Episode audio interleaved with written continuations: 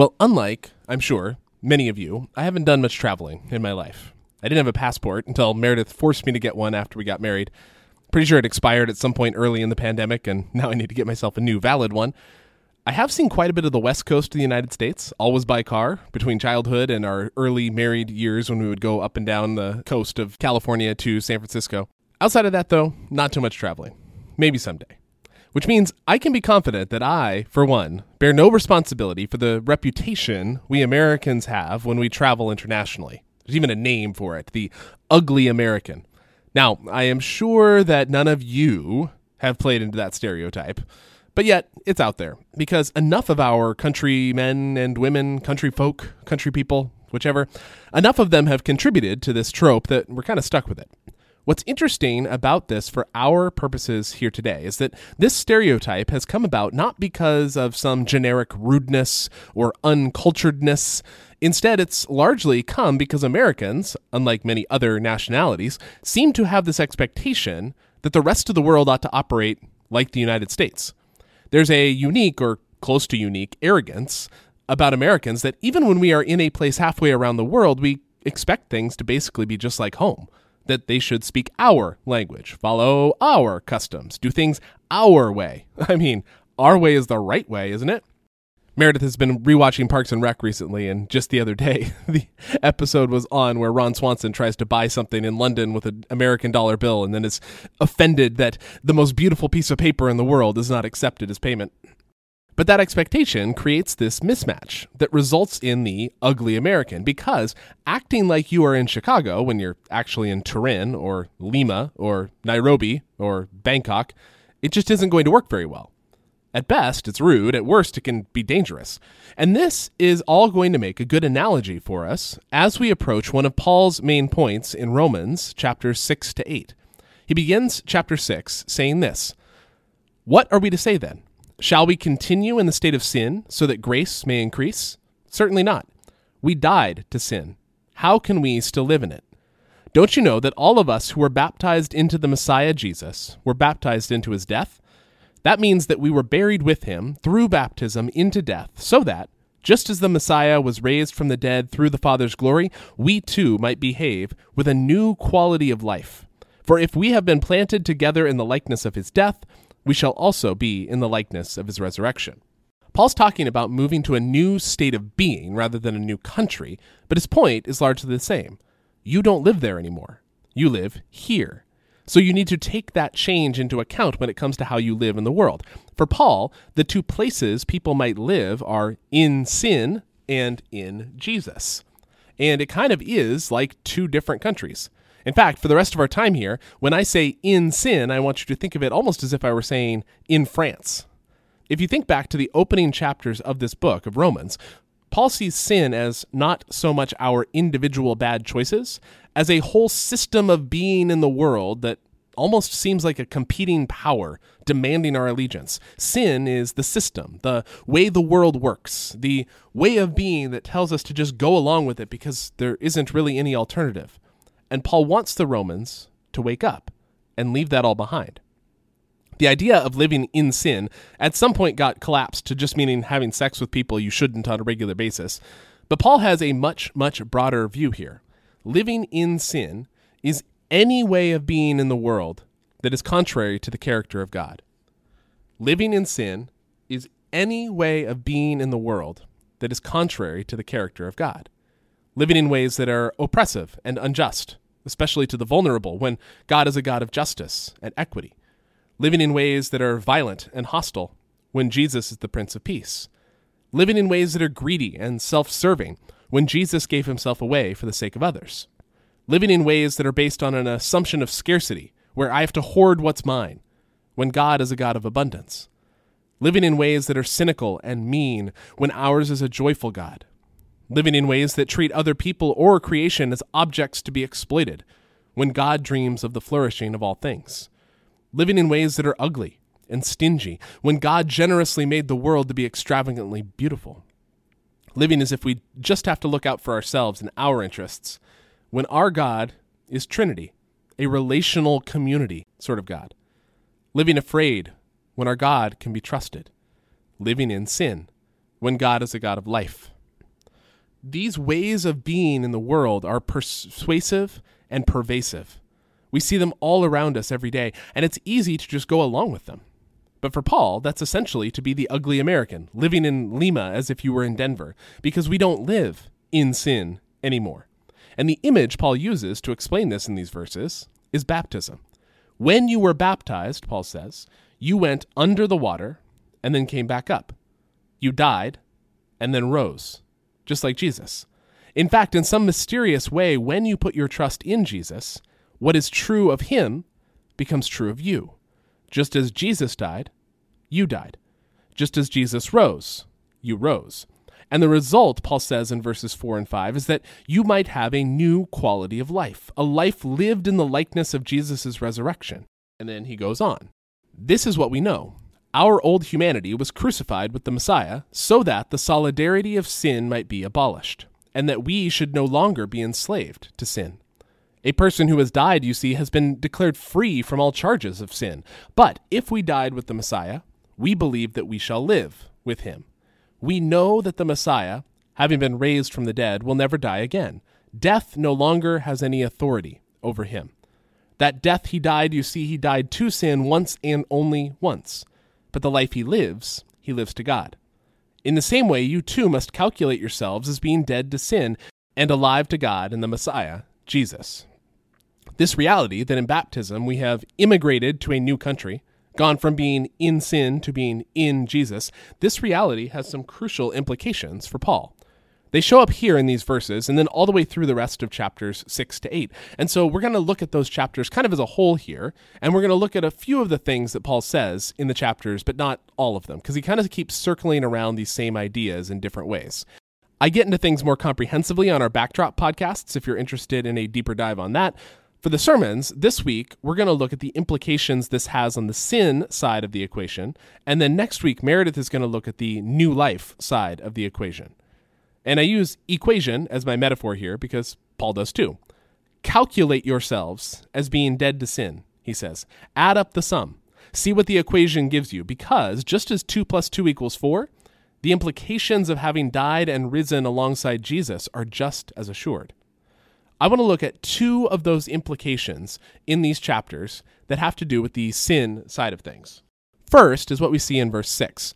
Our old humanity was crucified with the Messiah so that the solidarity of sin might be abolished and that we should no longer be enslaved to sin. And then skipping a couple verses down, death no longer has any authority over him. For Paul, the first implication of all of this is that we are free. Sin and death have no authority over us anymore. In other words, unlike all the people who live as if they have no choice but to go along with the way the world works, we are free to live a different story. The power of sin is like the power of Pharaoh in the Exodus story, who could command the Israelites to make as many bricks in whichever way he pleased. They were his slaves. They had no choice. But then God set them free, ransomed them so that they belonged to Yahweh, not Pharaoh, and Pharaoh no longer had any authority. Pharaoh could try to command them to show up at the brick factory at sunrise, just like the old days, but the old days were gone. They were free. They had no obligation to show up for work.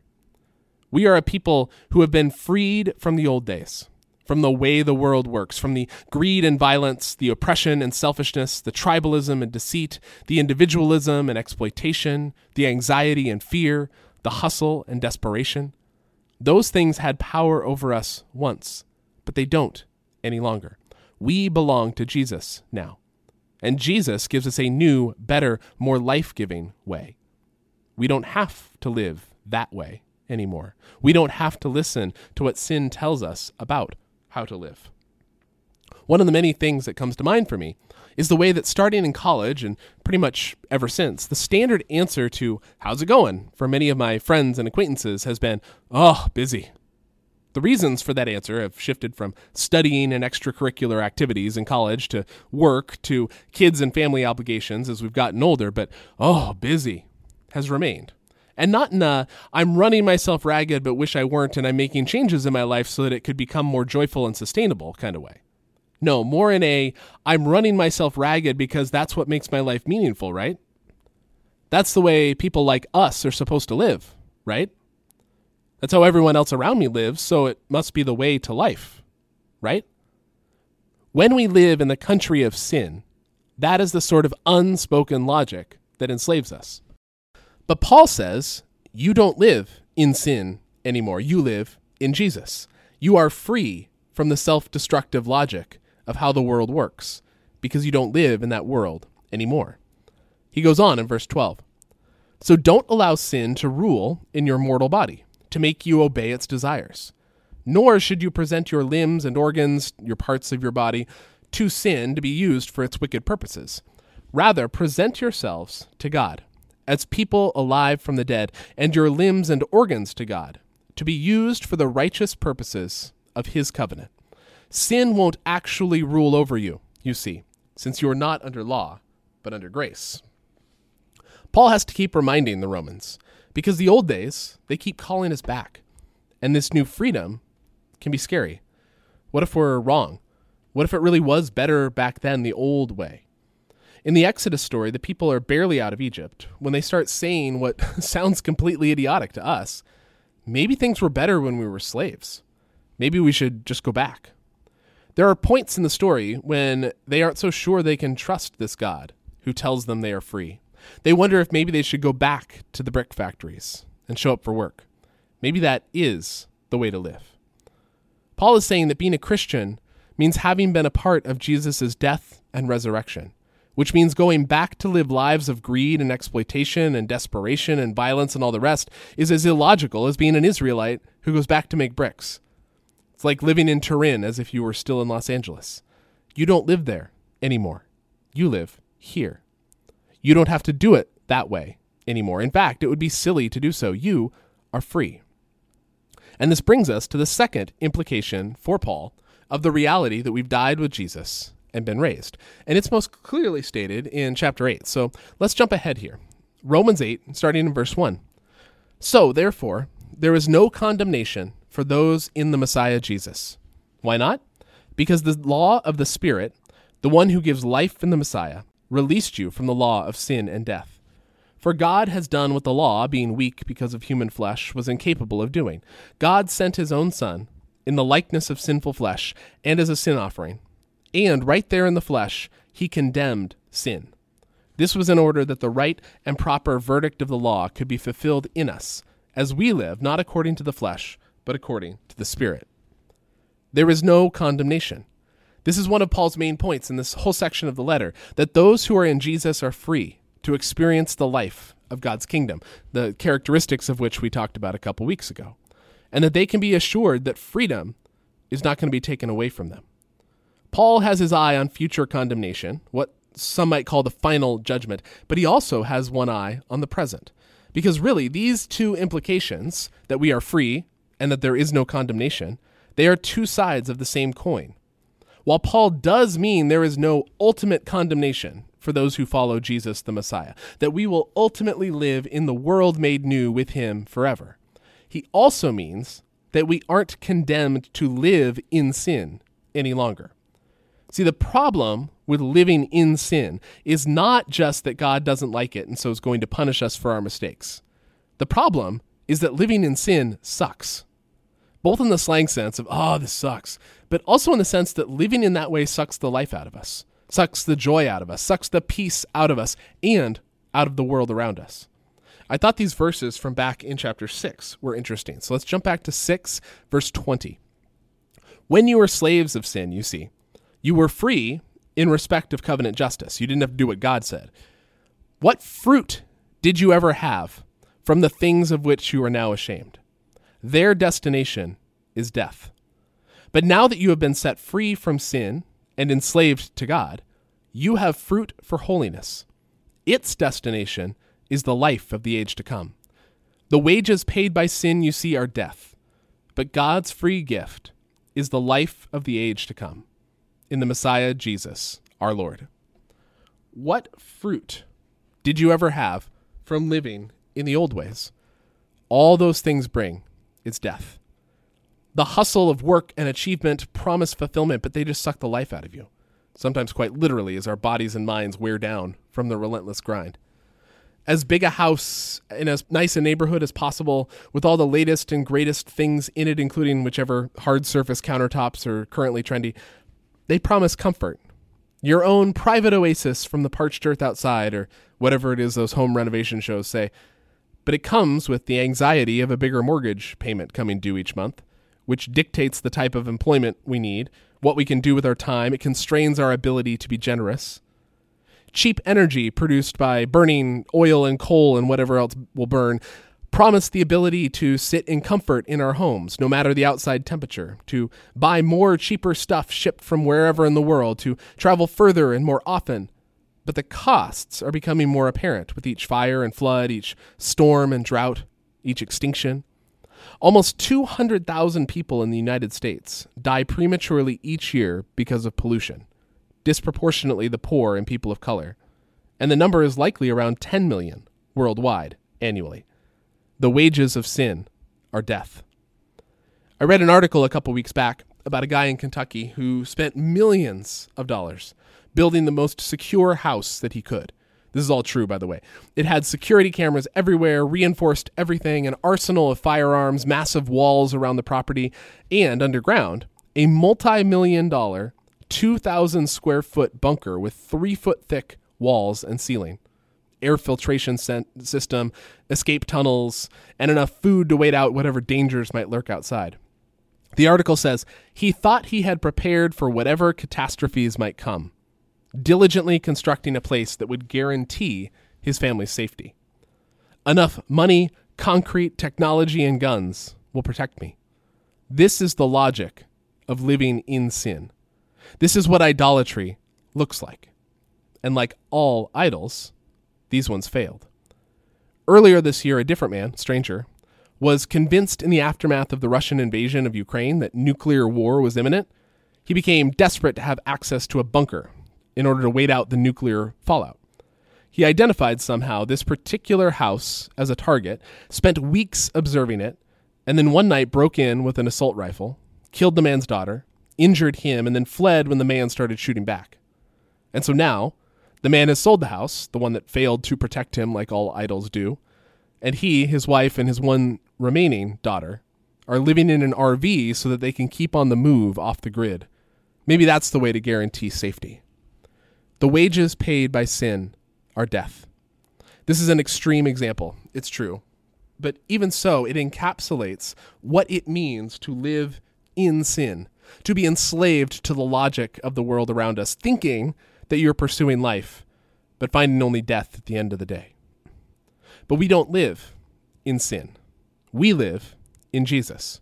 We have died with him, and now we have been raised to experience resurrection life alongside him. Add it up. See what's true. Sin has no power over us anymore, no authority. We don't have to show up to work at the brick factory anymore. We aren't condemned to slavery. In fact, Paul makes clear the only thing condemned is sin itself. In chapter 8, verse 3 again God sent his own Son in the likeness of sinful flesh and as a sin offering. And right there in the flesh, he condemned sin. Not God condemned Jesus, God condemned sin. To quote the movie Luca, which we just watched in our house this week, so long, evil empire of injustice. Add it up. See what's true. Sin has been condemned. We are free from its ways and its logic. So, Paul says, live like you're free, because that's what this all adds up to. In our time together, we moved from there to a time of response, using, as we often do, a spiritual practice that has a long history in the Christian tradition. Now, in the wide world of life giving spiritual practices, confession probably is not the first one that comes to your mind. Depending on your background, it might bring up sitting in a little room with a priest on the other side of a screen or sound like something a criminal would do. Or it might bring up memories of self flagellation while the worship band played up on stage. I think there's a better definition of confession. Confession is reminding ourselves of what's true and then living like it. Confession is reminding ourselves of what's true and then living like it.